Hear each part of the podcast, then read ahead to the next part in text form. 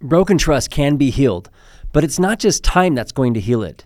You need clear guidance about what to do and what not to do. I'm Jeff Stewart, licensed marriage and family therapist, and I've developed a free video course called The First Steps to Rebuilding Trust. This course will show you what's needed to begin healing after betrayal. I offer guidance for the betrayed partner as well as the partner who broke the trust. You can access it for free right now by clicking the link in the show notes.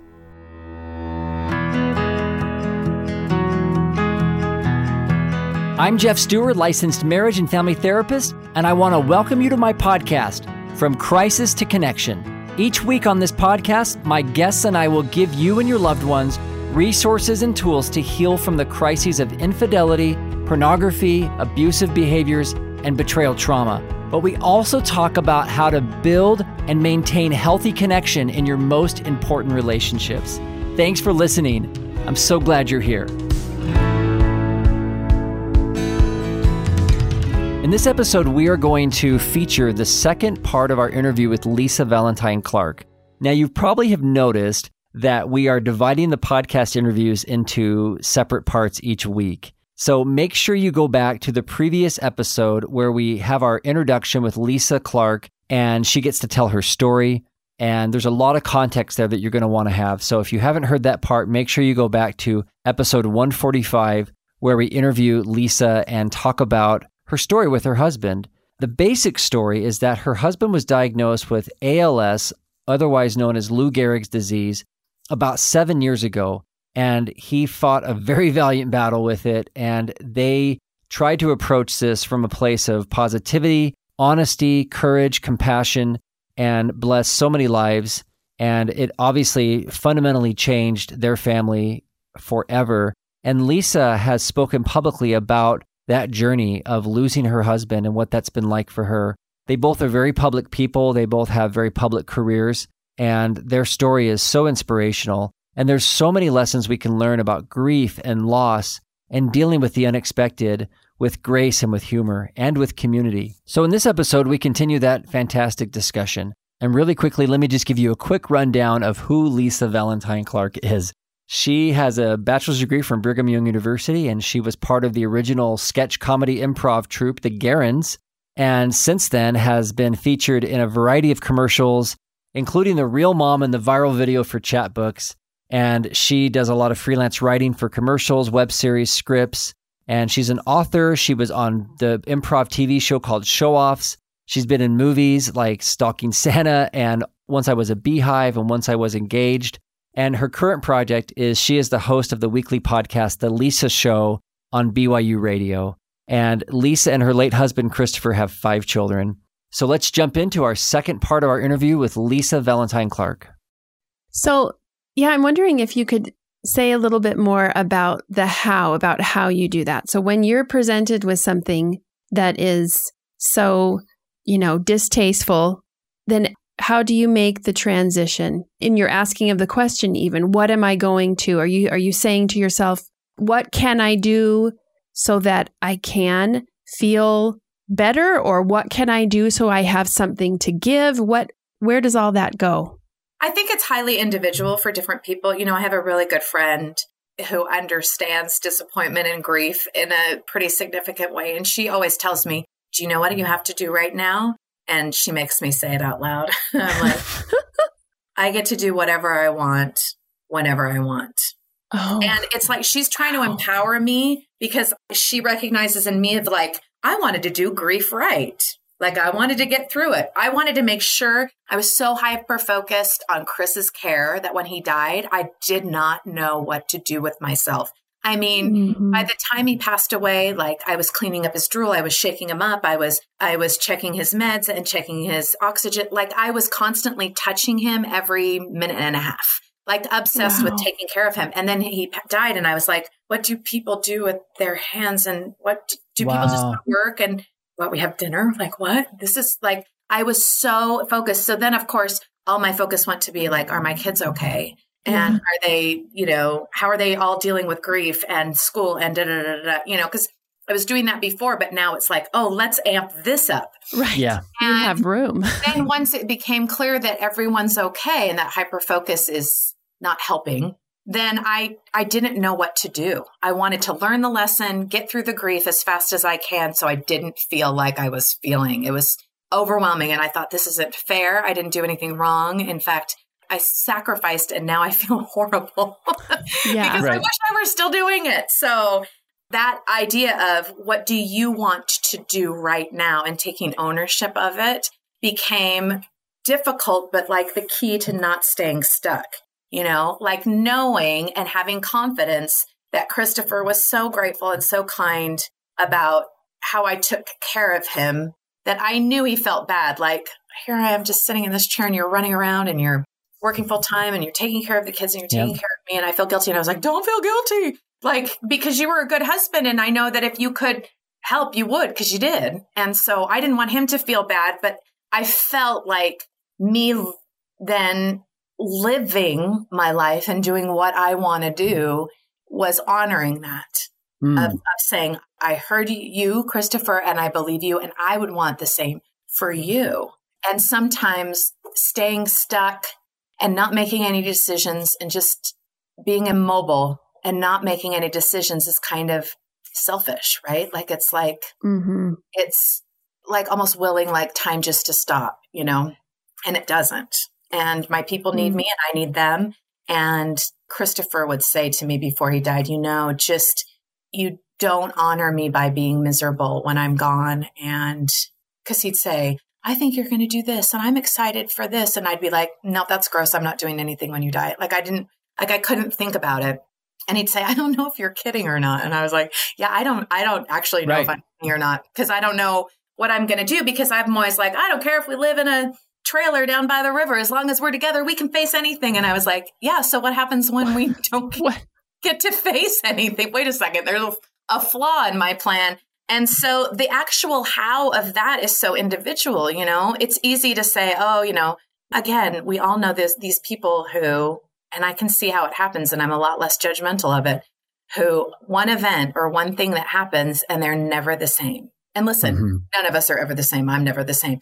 But never the same in is that they don't want to be better because they think it's going to like somehow being loyal to that like grief and pain means that they didn't love or or didn't honor. And, you know, here Chris was telling me before he died the actual opposite. Like, right. honor the love and um, the marriage that we had and the love that you have for our family by living and doing things and really living life and not just like preserving everything and and always trying to have like a a shadow of the life that you had before it's going to be so different and embrace it and and i think that looks like doing things that that bring you joy.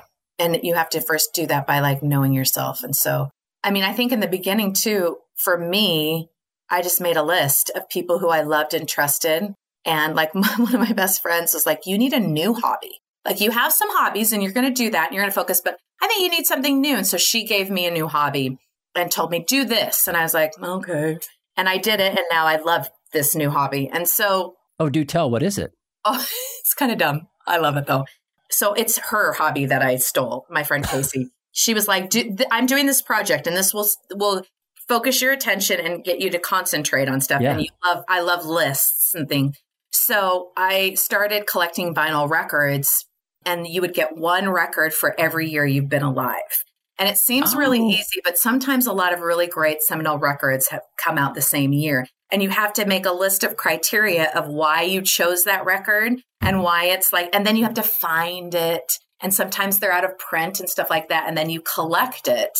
And every year you know you study the year. So you listen to a lot of different albums. And if you're old school like me because i'm a gen xer then you have to listen to the record in order. Order. You know? yes. like there's this whole like subculture to it. And so so that's my new hobby. So that's I love fantastic. that. Yeah, we're both we both turned 48 this year, mm-hmm. and so I think that you just gave me a new hobby. Thank you, Lisa. yeah, it's a great hobby. Go you see will love Sam it. Cannon over at Three Hive. Yeah. Okay. Yeah. So we'll start 1974. yeah. Work our way up.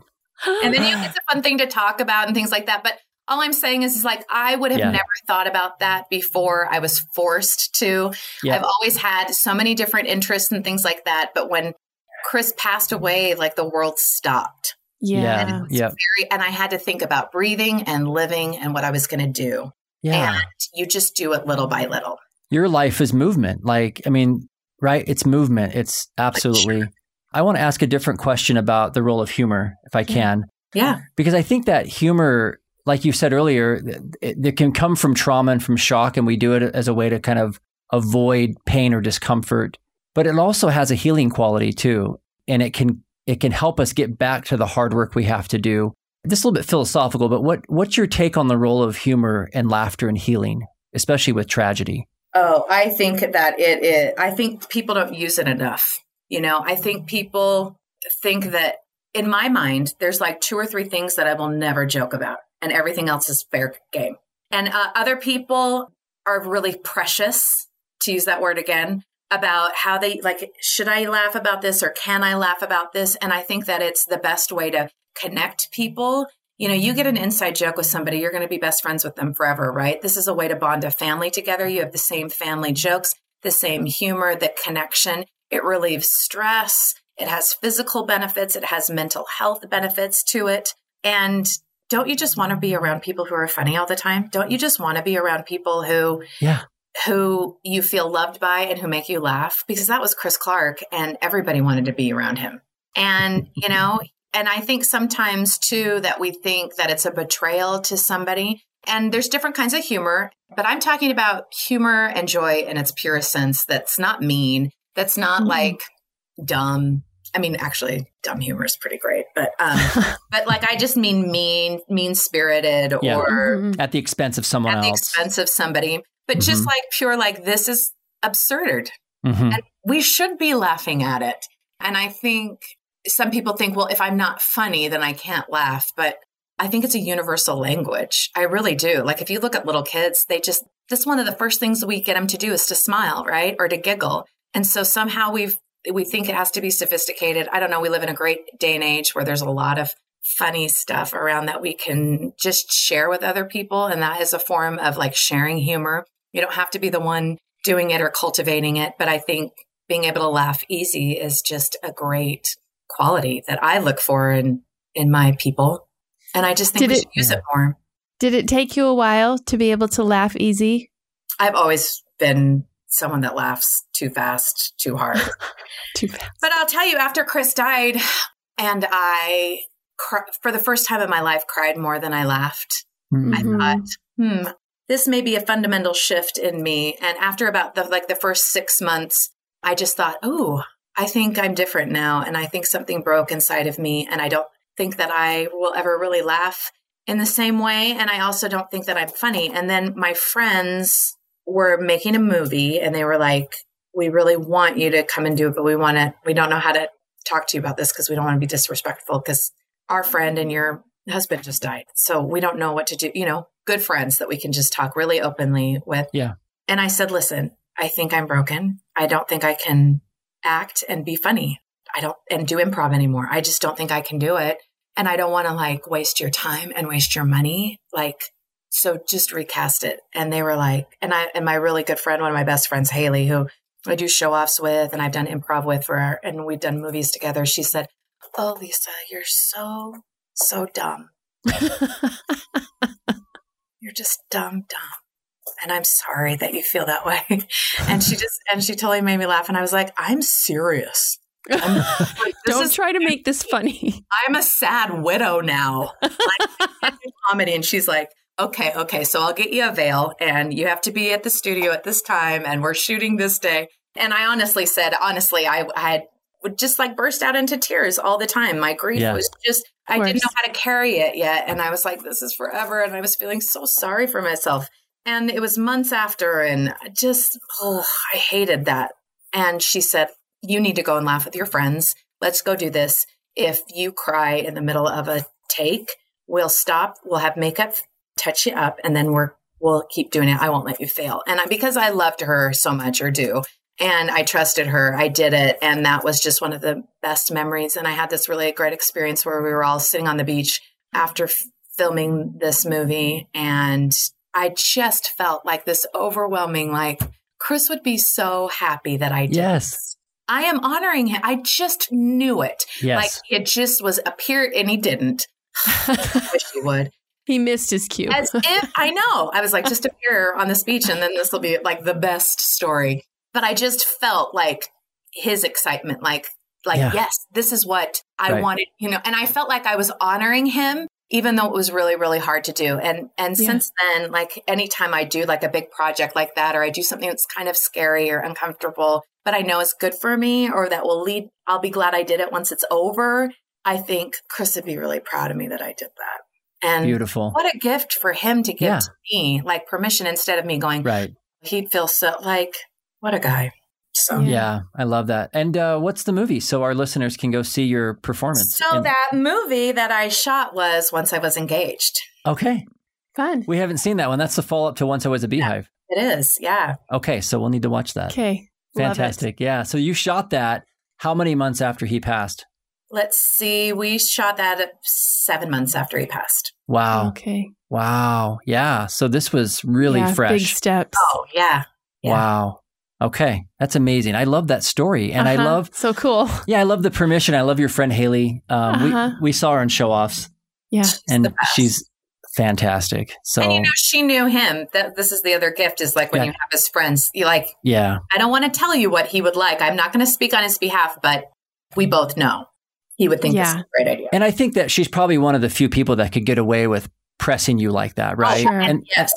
So I think when we're talking with people that are grieving or struggling or dealing with betrayal or whatever else, there has to be that bridge there. There has to be that knowing it's not funny if a stranger's trying to poke at you like that. Uh, Well, and I couldn't do that. You know, like two months after he had passed, some good friends had asked me to be in a movie and they were like, we don't know if this is like appropriate or not. And I was like, oh, it's always so nice to be asked, right? And I was like, yes, I'll do it. And then the next day, like I couldn't stop crying for like 24 hours. I had like tripped to like a panic attack and yeah. anyway, it's the worst.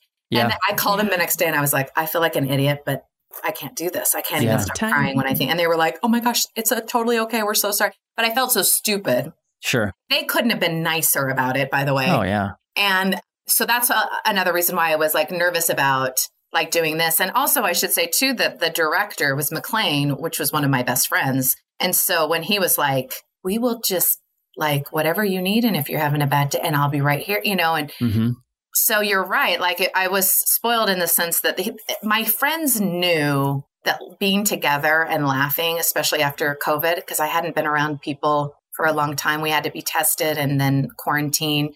Oh, right. Um, and he, they were like, let's bring your kids into it too, so that you don't have to leave them, so that they're here. Like, Beautiful. couldn't have made it better. And when people talk about, you know, how do I help someone to grieve when they're going through a horrible time? You just ask them what they need and then and you just listen to them and and give them an opportunity to just feel connected. Just don't Mhm. don't do nothing, Right. you know? Right. Yeah. Yeah. I, I just think about it's just all context, right? Like, so when you're close to someone, like you said, don't treat your grieving friend or, or the person who's hurting, don't treat them like they're precious and they can't handle your relationship. That's what they need is your relationship. Because they've lost so much, they don't want to lose your friendship too. Right. And that inevitably happens because everything changes when you, especially when a spouse dies. At like just your your routine, all of your relationships, Right. your identity, your memories, everything changes overnight. And um, you lose friends. You know, you gain friends and, and are a deeper bond with some, but Mhm. you inevitably lose. You feel so untethered, so disconnected. And so you're looking for that. And it's such a great gift when you just have a friend who's like, I'm still here. That was the worst that he died. I'm sorry. I'm still here. That's right. Yep. That's, That's all right. you need. Yeah. Yeah. You know, Lisa, there's, I have like seriously like 30 more questions, Yeah. but I know we need to wrap Just up this interview. time. I just have so many other Sorry, things I I'm want to a talker. uh, Oh, it's fantastic. heavens. No, it's fantastic. And this, you know, if I were to do a second episode with you on this topic, I would really want, and if you're open to coming back on and talking about this, I'd love to pick your brain and just talk together about, you know, we've talked about your story, which is grief and losing your husband. But there are so many people that are in our audience or that I work with in my practice as a therapist who are dealing with different types of grief, you know, betrayal from a loved one. There's so many different forms, and they may wonder where humor fits into that. And I don't want to open up a whole nother episode now because I, Sure. I know we need to end this here, but like if that's something that you'd be open to talking about in the future, we'd love to have you back on to, yeah, I would love explore that. I feel very passionately about it.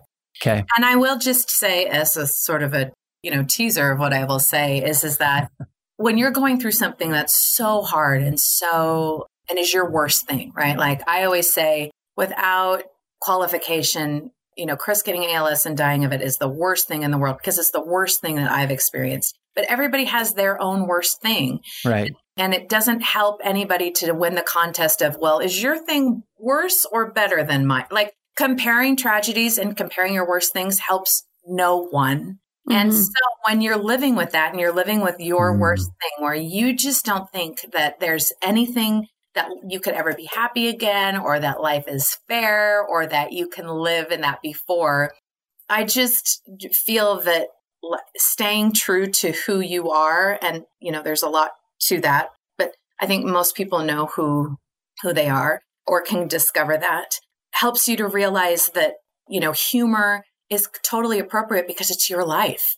You're not waiting to live your life until you get through this horrible thing. You're not right. waiting until other people understand you and see you and really know how hard it is. No, it's happening right now and time is going by. So you got to grab on to whatever you can do because life is, this is it. This is it. it you know, it's right. not the, the graduations and the, the baby births and the, all the big wonderful days. It's the everyday life. And, and unfortunately, it's a lot of like, how you deal with pain. Like this is your life. So, so mm-hmm. for me, I want humor to be a part of my life. This horrible thing happens, but it's happening now. So I'm going to grab onto it.